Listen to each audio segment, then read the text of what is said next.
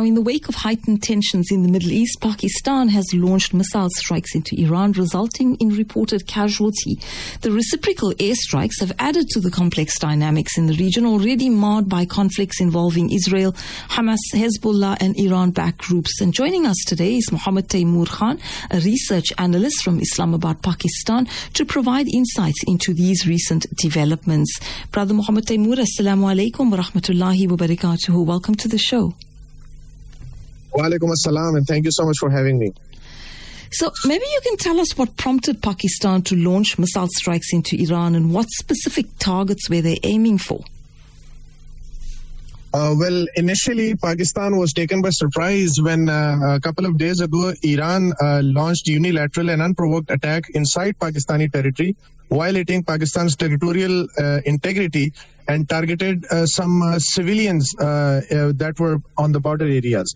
Uh, so, as a response, initially the Foreign Office of Pakistan uh, condemned these uh, unilateral attacks and unprovoked attacks by the Iranian military inside the Pakistani territory in strict words.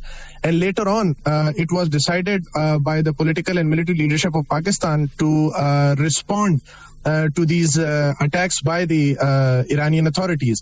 And then Pakistan uh, reciprocated in launching uh, cross-border attacks, missile attacks, and loitering munition attacks on several targets, at least seven uh, identified targets inside the Iranian territory, some 40 kilometers inside the Iranian uh, territory, and targeted militant hideouts of uh, the Baloch Liberation Army and Baloch Liberation Front that are US designated terrorist organizations, which resulted mm. in the deaths of at least 30 uh, miscreants, including two uh, high value targets as well. So, how do you assess the potential for further escalation in this current situation, considering the broader conflicts involving, um, you know, the Middle East with what's happening with Hamas, Israel, and Hezbollah as well? Well, initially, uh, you see, the situation was very fluid and uh, very precarious. Uh, I'll be very honest, and it was uh, uh, it was being expected that uh, the situation might escalate further, given the already uh, broader uh, security tensions that are prevalent in the region. However, there exists uh, several uh, dialogue uh, dialogue mechanisms and uh, communication channels within Pakistan and Iran, and those communication channels were operationalized, and then dialogue ensued. And now it is it seems that the escalation might not escalate further, inshallah, and things might be resolved amicably, amicably in a political manner. Oh, alhamdulillah. But one of the you know analysts have been suggesting that maybe Pakistan's response was driven by domestic pressure. How do you see the internal dynamics that influence the decision making process in Islamabad? Well, I would humbly disagree with that analysis because uh, the same can be said about uh, uh, Iran's internal political uh, dynamics as well. Because as we know, that uh, just like Pakistan is about to have uh, general elections in, on February 18th, Iran is also expecting to hold its general elections in, on March 1st, 2024.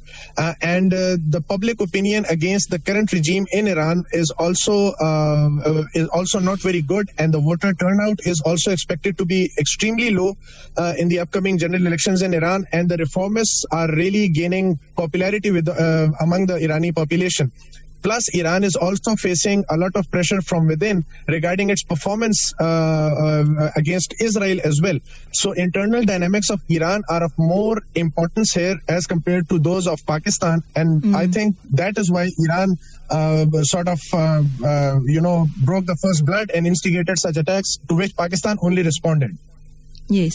Now, China called for restraints from both sides. How do you see, or how might international players, particularly China, influence the de escalation efforts that have taken place between Pakistan and Iran? Well, uh, that's, uh, you know, you have to understand that China has a lot of uh, strategic and economic stakes in the region, especially yes. with regards to Pakistan and Iran. Uh, in Iran, China has already signed a 25 year deal which is worth $400 billion. And with Pakistan, it is already uh, embarking on a project known as uh, China Pakistan Economic Corridor, which is the flagship project of China's BRI. so there are a lot of economic stakes involved of the Chinese in the region Plus, China is also strategic partners with Iran as well as Pakistan.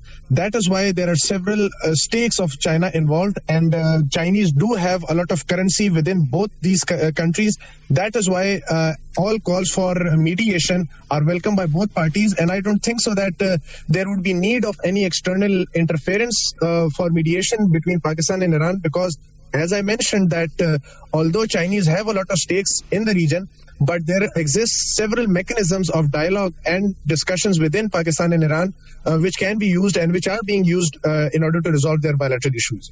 Mm. Well, that's a good thing because that was my my final question for you. Do you see further a, a, further diplomatic shift in the relationships between Pakistan and Iran? And I think you have mentioned that they are basically, uh, you know, starting to to things have thawed out a bit, and they're to- talking at the moment. So hopefully, we'll see none of this happen again.